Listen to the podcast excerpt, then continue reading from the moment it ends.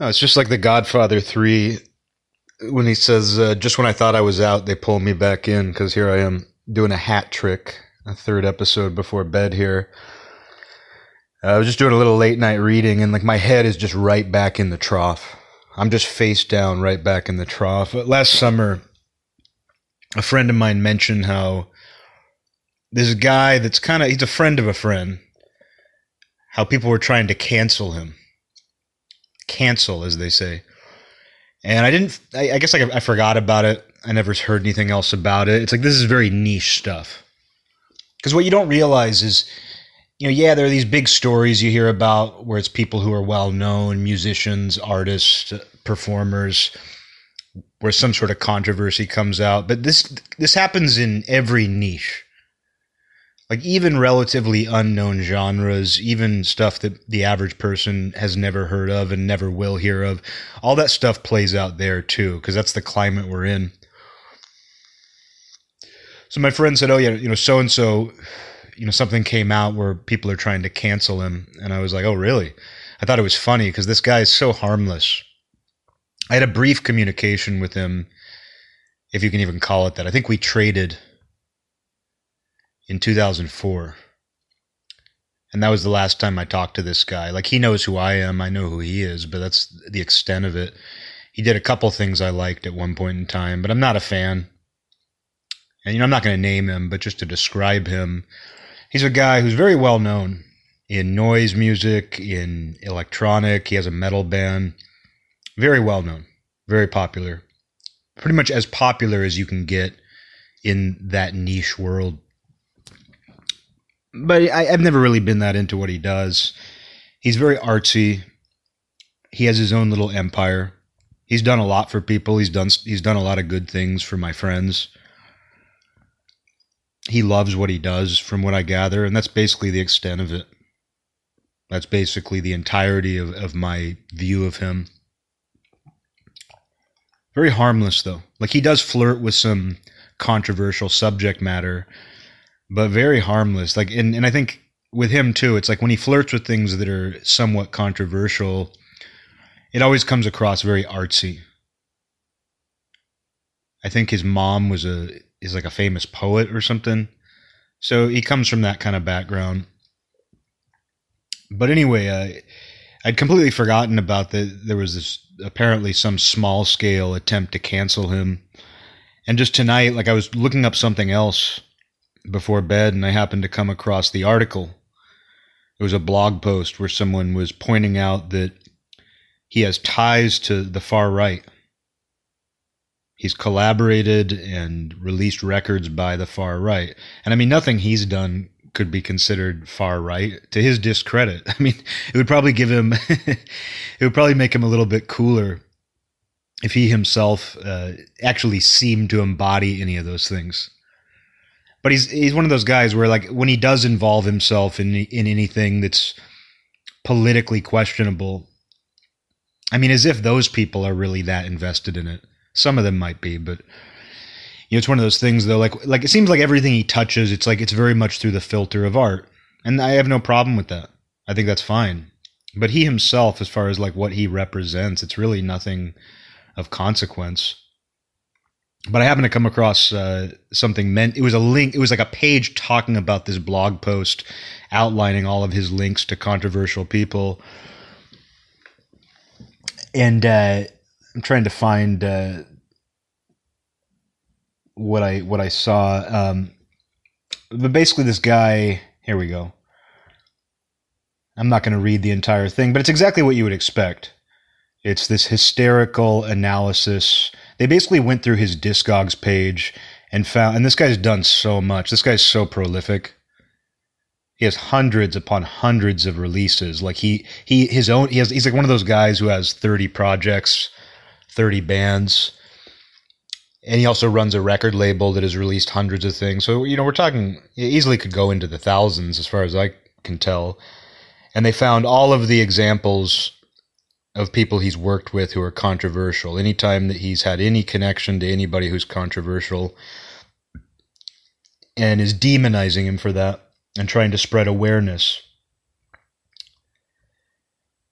And Let me just see this real quick.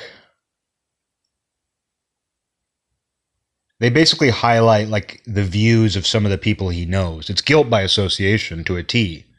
It's 100% guilt by association. And so they highlight some of the ways that people he knows have expressed themselves and demonize him for that. Because that's a big part of this whole climate is guilt by association. Like somebody can pose with underage sex traffickers like Epstein and Maxwell. They can pose for them. They can be buddy-buddy with them. And it's like, oh, well, they're just at an event. They're just at an event with those people. They're all rich, socialites, famous people. And, of course, a lot of people do demonize anybody who's in a photo with Epstein and Maxwell. But on the whole, like, people get a pass for that. It's really only like subversive people who care about that guilt by association. And I'm not a fan of guilt by association to begin with, especially in art, especially in music, where somebody can't comprehend like what you are getting out of that thing. I've explained this a million times when I talk about free speech and all that, but it's like there's an assumption one as to like what you're getting out of it and why. But the thing is, they don't care. They don't care about intent. They've done this to other artists. They don't care about intent. And I don't either, actually. I don't care about intent either. The difference is that no matter what the explanation is, it's not going to change the fact that I don't care. And people can do what they want. And art is a realm of freedom. See, I can get artsy too. Even though I kind of like it when even if I don't agree with an artist, I like it when they kind of play the part sometimes, rather than just being safe and being like, well, this is an artistic exploration. Like, and that goes for any view. I mean, one of my all-time favorite bands is explicitly vegan. And they have lyrics about that. And you know what? I don't listen to it and get upset. You know, and I understand that somebody would make a distinction between veganism and some more controversial political viewpoint. But still, it's like, that's my approach to anything is I don't have to agree with it. And, you know, sometimes I like it more if I don't agree with it and they have some level of conviction, because that's the realm that creativity exists in. That's the place for it. But there's this view that everything art is expressing, everything that's expressed through music, if you don't agree with it, it's propaganda. That's sort of this assumption that people make is that, oh, if I don't agree with it or if it's controversial, it's a gateway to actually believing that. It's promoting that. You're welcome to see things that way. But it's funny how, you know, this call for censorship and what's hilarious, though, is this guy wrote this blog post that made its rounds. It doesn't seem to have had a huge impact, but it's available online. And even if these things are small, they have a small impact. People read them. There are people who take it seriously. And there were a couple other publications that covered this guy's blog post. Like, for example, there was like an electronic music online magazine, I guess you'd call it, like they review and cover electronic music. They made a statement where they're no longer going to cover this guy's work because of the blog article. Another one, I think, edited an interview or a post. A guy's book, and I'll get into this guy in a second, but this guy wrote a book about creative thinking, and he quoted this artist the artist in question, and he removed that from the book. Since all these things are ebooks now, he removed that so it's no longer in the book. Even though this guy had actually given the most publicity to this artist. This author of the book is also a music journalist who I actually had an interaction with, and I'll get into that in a minute. He's exactly what I thought he was, which is, I love it. I love being right, man. But anyway, what's funny about it is this guy wrote a blog post, like the exact kind of hysterical, I mean, it tries to be analytical and source everything it says, but it's hysterical. It's somebody suffering from a case of hysteria. It's somebody who has been infected. They're trying to ruin this guy's shit, is basically what they're trying to do. And they do it exactly the way you'd expect them to do it in this climate. But what's so funny about it is after this guy wrote the blog post, this other publication that covered the blog post, because everything's meta now, everything is like an article about an article about an article about a tweet. You know, that's just the world we're living in. It's this hall of mirrors where like everything is about something that is about something else. Like nothing is actually a real story. And that's true for corporate journalism as well, but this is a smaller scale. But what's funny is this guy wrote this blog post. He comes across, you know, like a vigilante trying to shut this artist down. Oh, he has connections to the far right. Oh my God. But then this publication that covered that article added an addendum to their article, and they say, since publication of the original article, a number of tweets containing anti-Semitic, homophobic, and misogynistic language shared by the original blog author that date back to 2010 have come to light. He also tweeted photographs of himself wearing a t-shirt of far-right group Burzum in 2020. In a follow-up post, he has referred to this as regrettable and noted that they were posted as an angry teenager, adding, I acknowledge that I was wrong and I apologize for saying such hurtful things. So this guy was a teenager. This guy who tried to cancel this artist, he was a teenager in the 2010s, which means he's still young. That would make him what? Like under 30 for sure. And then in 2020, he posted himself in a Burzum shirt whose views are well known. I mean, the mainstream pretty much knows who Burzum is at this point and what he's all about.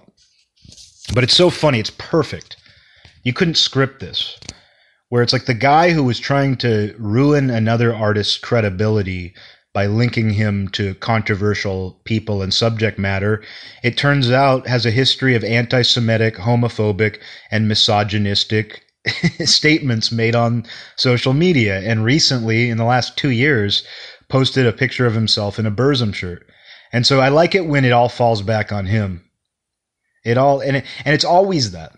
It's always somebody who has a guilty conscience.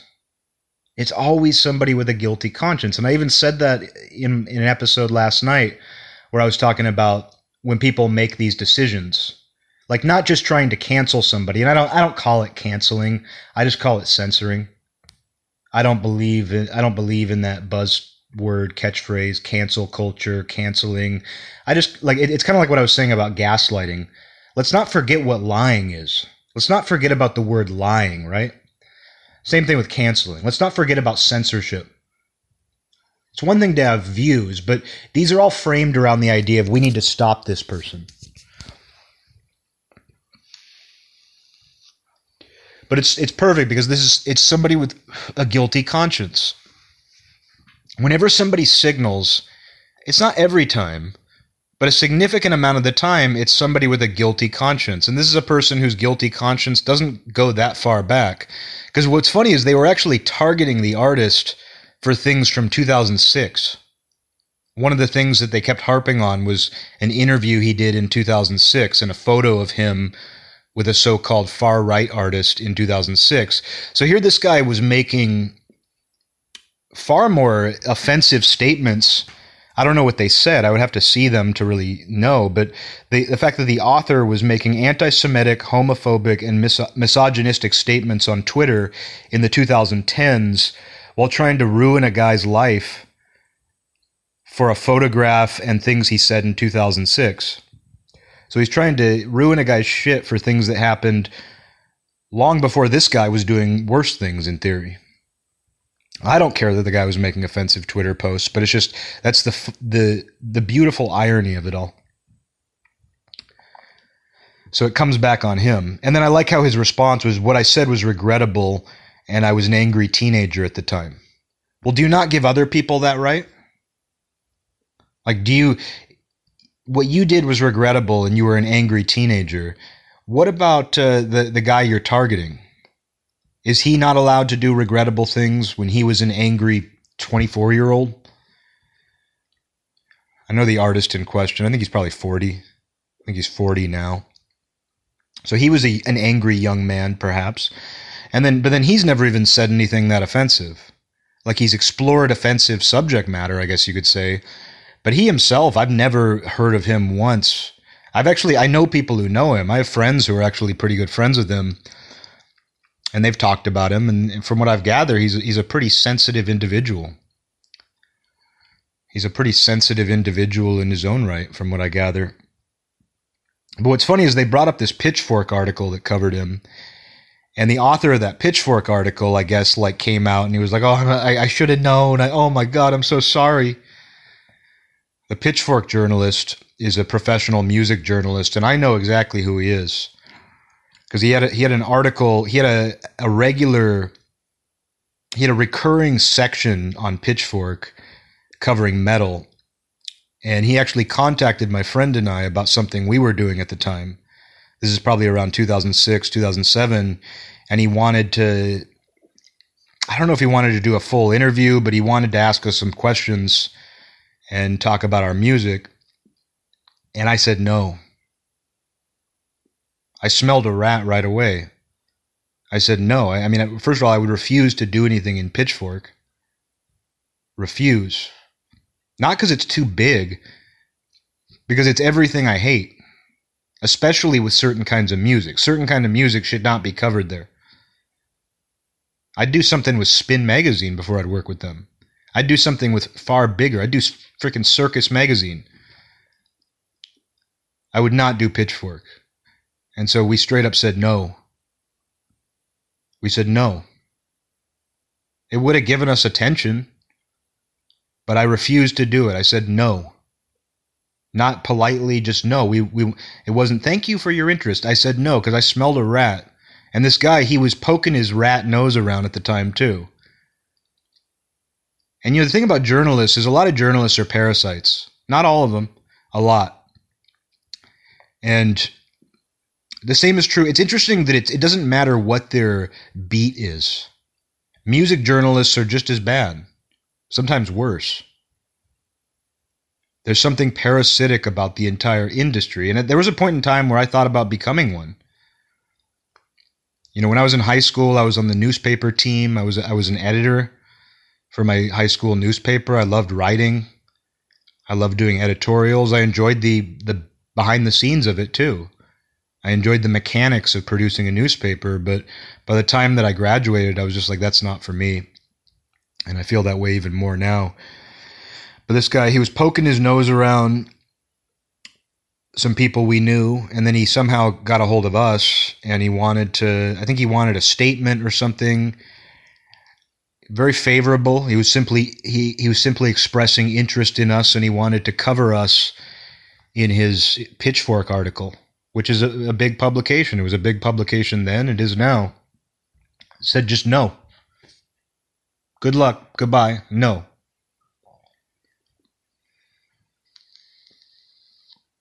And it was my decision. My friend agreed 100%. It was Miles, but Miles and I were on the same page, of course. But it was like when I saw it, I just said flat out no. If I need to say that again. But anyway, this is the same guy. I'm going to do a little lifeline search here. I think he's the same guy. I think I've told this story before. Let's see, I'm pretty sure this is the same guy.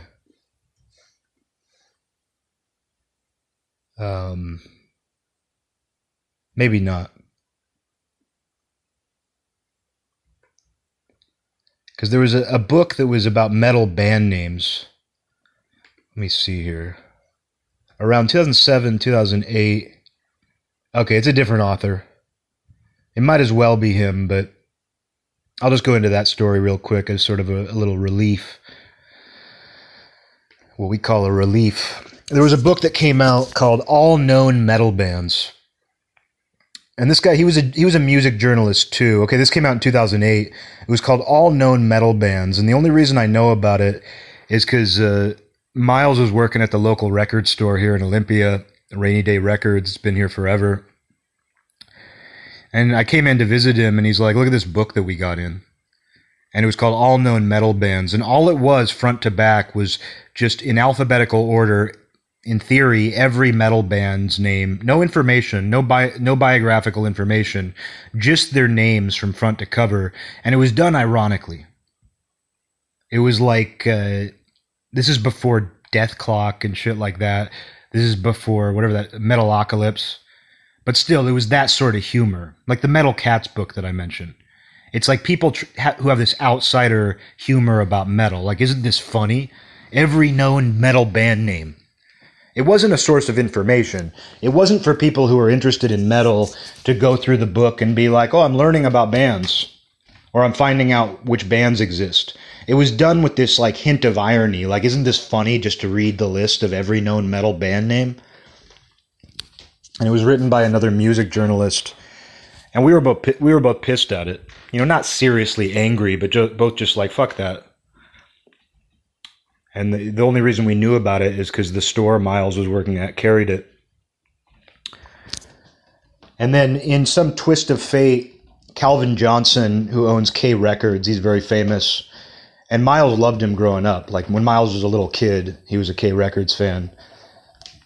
Calvin Johnson bought that copy. They only had one copy of this book. Calvin Johnson bought it because he goes to Rainy Day Records. And he did a live performance that was videotaped and available online years ago, where his live performance, he did like this performance art, spoken word, where he had bought that book and he just read it from front to back, like some bullshit pseudo Andy Kaufman joke, where he just read the names of every single known metal band from this book. And a lot of it has multiple, like it has the same band name, because I mean, there's multiple bands with the same name. So it lists those one after the other. There's really like blasphemous and offensive band names, and people are laughing. Again, it's this outsider take on metal where it's irony. I have a sense of humor about metal, but I don't appreciate that outsider take where it's like, isn't metal funny? Oh, dude, that's metal as fuck, dude. I hate that kind of humor. The stuff that I find about metal, or the stuff that I find funny about metal, comes from being a fan and knowing the material. Weird choices. Weird lyrical choices, weird art choices. It's the quirks that you can only really get a feel for if you're a fan. But that sort of outsider take is like, dude, isn't metal funny? Dude, every metal band name. You know, so it was this weird thing, though, where it's like we saw that book and it's almost like we blessed it or something. Because it's like this famous guy, famous musician who owns the famous local record label, he bought it and did a performance art piece with that book, reading it off. But it turns out it wasn't the same guy that I was thinking of. He wasn't the Pitchfork guy. He might as well have been. But what's funny about it too is it was effortless. Like, this book was published, but the guy clearly went to Metal Archives and just copy and pasted every band name in there. So it's not even like he did research. It's not even like he did independent research to try to learn the name of every known metal band. He just went to Metal Archives and looked at it alphabetically and copy and pasted every band name. You could tell. And he tried to contact some friends of mine who have a band, and he wanted to do an interview with them or something. And a friend of mine in that band called him out, and he said, you released that metal book, and all you did is copy and paste the whole list from Metal Archives. And the guy was like, no, I only got some of the bands from Metal Archives. I actually did my own research to get more bands. It was just, you know, again, a parasite. Music doesn't need those people. Art doesn't need those people. But not the same guy, but might as well be, right? Might as well be. But anyway, This Pitchfork guy who's different from that guy, but he's of the same breed. He wrote this article about the artist I was talking about originally, who somebody attempted to cancel last year. And he's really upset. Like, he's like, oh, I didn't know that the guy had far-right ties. I should have done a bit more research. And I looked at his social media accounts, and all he does is say exactly what you're supposed to say. He's exactly what you'd expect. He is exactly what you'd expect. Old dude with a big beard and a beanie and glasses.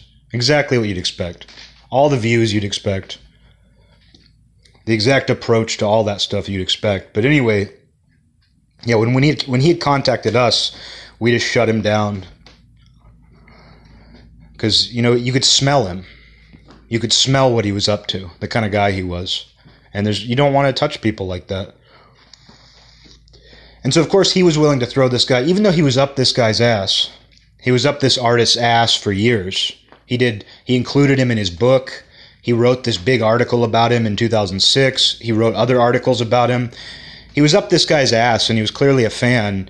But the second that some nobody on a blog tries to cancel him, he joins right in. Because these people, they have no loyalty to anybody. They don't actually like the things they pretend to be into. They're more than happy to toss them under the bus. They are. That's just how they are. And that's exactly what this guy did. And I saw that he's written books since then. He wrote a book about crying. He wrote a book about what it means to be sad. It's literally about crying. That's how he described it. He wrote a book about crying. So, you know, back in 2006 or 2007, when we refused to talk to this guy, you know, we knew what we were dealing with. Even though none of this information was available, you could just feel. You could just feel it. You could sense it. You know, I was talking a couple nights ago, last night, who cares how many nights ago, about, you know, when you see something and then you realize it's an ad. Like when you're scrolling social media and you see a promoted post and you don't notice it right away, but something in your stomach clenches up. Or when you're watching a video and then you realize it's a commercial and your stomach clenches up. That's what it was like to interact with this guy. Even just getting an email from him expressing interest in what we were doing, your stomach clenches up. It's called intuition. And so our intuition was spot on about this guy. And even this guy who he was promoting and applauding, he's willing to throw him under the bus in today's climate. And who knows what skeletons that guy has in his closet. He's probably got a photo with Epstein. But I just thought it was so funny that, like, the guy they were attempting to cancel is harmless. Like, he's not even a good choice. Like, if you want to call somebody out for being controversial, he's not even a good choice. He's a guy who really cares about art, has his own little empire in a niche field. He's got a relatively high amount of success in that field. But he's harmless. He's as harmless as you can get as far as I'm concerned. To his detriment. He would be cooler if he was more dangerous. Not if he had more dangerous views, but simply if you didn't get the feeling that there was more to him, you know? But anyway, it's just funny to me. I find the humor in all this. And then the ultimate kicker is that the guy responsible for the attempted cancellation, and I'm only using that term because why not? You know, just so you know what this is. But the guy trying to kickstart the censorship, the fact that it came out that he made a bunch of bigoted tweets not that long ago. And he was posing in a Burzum shirt not that long ago. So it's like, of course he has a guilty conscience. And it shows you how people get possessed. And then I found like this Twitter thread where that article was shared. And I looked at the responses, which there weren't that many. It's not like this is Ryan Seacrest getting called out. This is a guy. This is a relatively niche artist. But the responses were like, oh, thank you for sharing. Oh, my God, thank you so much for doing this. I had no idea he was connected to those people. Oh, thank you so much. Like, people who are like, they just buy right into it. There were a couple people who were like, this is bullshit. Good luck trying to cancel this guy. There were a couple people who stood on firm ground. But there were a bunch of people who were just like, oh, I can't believe it. Oh, I had no idea. I promoted this guy's work before. And that journalist was among them. You know, he was like, I'm so sorry. I didn't know. I should have done more research. I should have done better research as a journalist. I didn't know that he was connected to the far right. But I saw one comment where somebody was like, artists on the far right, connected to the far right, you know, they do not deserve a platform. Because that's the view, is that the idea is that if your art connects to the far right at all, you shouldn't even be allowed to produce it. It's not even just about calling them out. There are people who believe you shouldn't actually be allowed to do that. You're not allowed to sell it. Discogs doesn't let you sell certain things, regardless of intent. I mentioned that before, how I was trying to sell a 7-inch by an experimental artist whose name references world history. And the artists themselves, funny enough, are outspoken liberals. I saw a picture of one of the guys at a BLM protest. There's a live performance of these guys back at in their heyday where they explicitly say, like, our name, we don't believe in the thing our name is referring to. And their name is just referring to a historical event.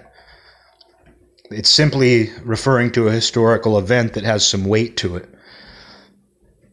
It's not even just like pure shock value. Even if that was the intent, just to come up with something shocking, there's nothing about the name that implies like they're just, it's not like it has slurs in it or something. It's just, it refers to a historical event that was very dark and heavy. And every time it comes up, people get weird. But it's funny because those guys, like I tried to sell their 7-inch because it's old and it's rare. And I couldn't even sell it on Discogs because it's banned. Just because of the name. Just because of the name of the band, you can't sell it on there. Even though the guys are outspoken liberals. For me, that doesn't make a difference. Shouldn't make a difference. Even if they believed in it, I don't think that you should be blocked from selling it. But the funny part about it is that the guys themselves are the opposite of that. They're liberals. They go to BLM protests. And they were that way back then, too. It's not like they had a change of heart. They did live performances where, like, they explained that their views are the opposite. They're just basically using it for artistic purposes. But that's the idea, is that this stuff, you can't sell it. It doesn't deserve to be manufactured, produced, bought, and sold. And you certainly shouldn't give it any attention or listen to it. That's kind of what runs behind all this. And from one of those comments in response to the article, that's what people believe. They don't believe that anything that could be even peripherally connected to the far right should be allowed to exist. Sounds wonderfully creative. Sounds just like a wonderfully creative environment you believe in. But I felt a little bit of satisfaction when I saw that journalist we had the interaction with. I felt a little bit of smug satisfaction when I saw that he was in the mix. And I felt a lot of smug satisfaction when I saw that the guy who is responsible for all this has behaved way more offensively recently. And then I felt another sense of smug satisfaction when I saw that journalist who gave off a stench even through an email. I felt satisfaction that he was involved, being just as slippery as you would expect. Because I think you should just default to that view. You know, because like the thing is, journalists tend to think of themselves as virtuous just for being journalists.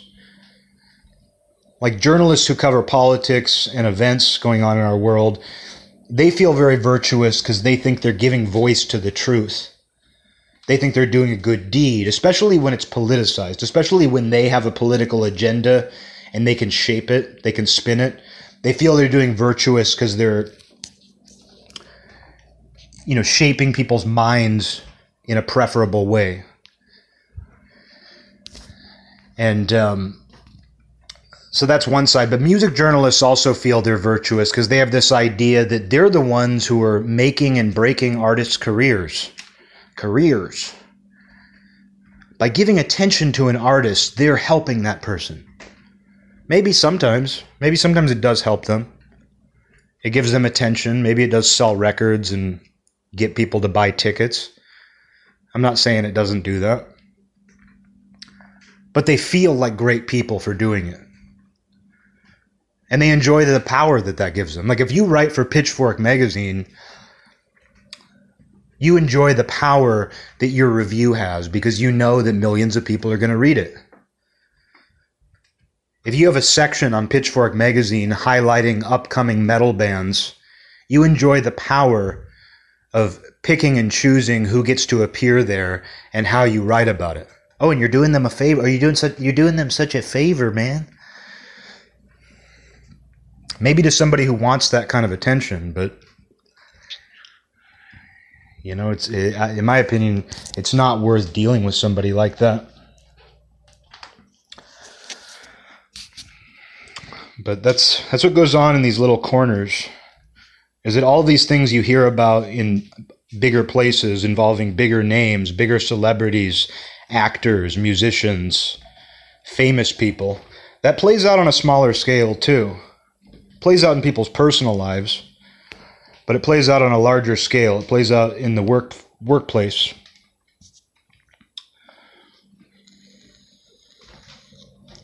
But you know, it doesn't take long to find somebody's dirty laundry in their closet. And I think that's the beauty of this example, is that the guy who tried to call it all out, the people who covered his article had to amend their own articles and say, oh, it's come out that the author of this is actually a piece of shit too. Uh-oh. Who's surprised, though? Not me.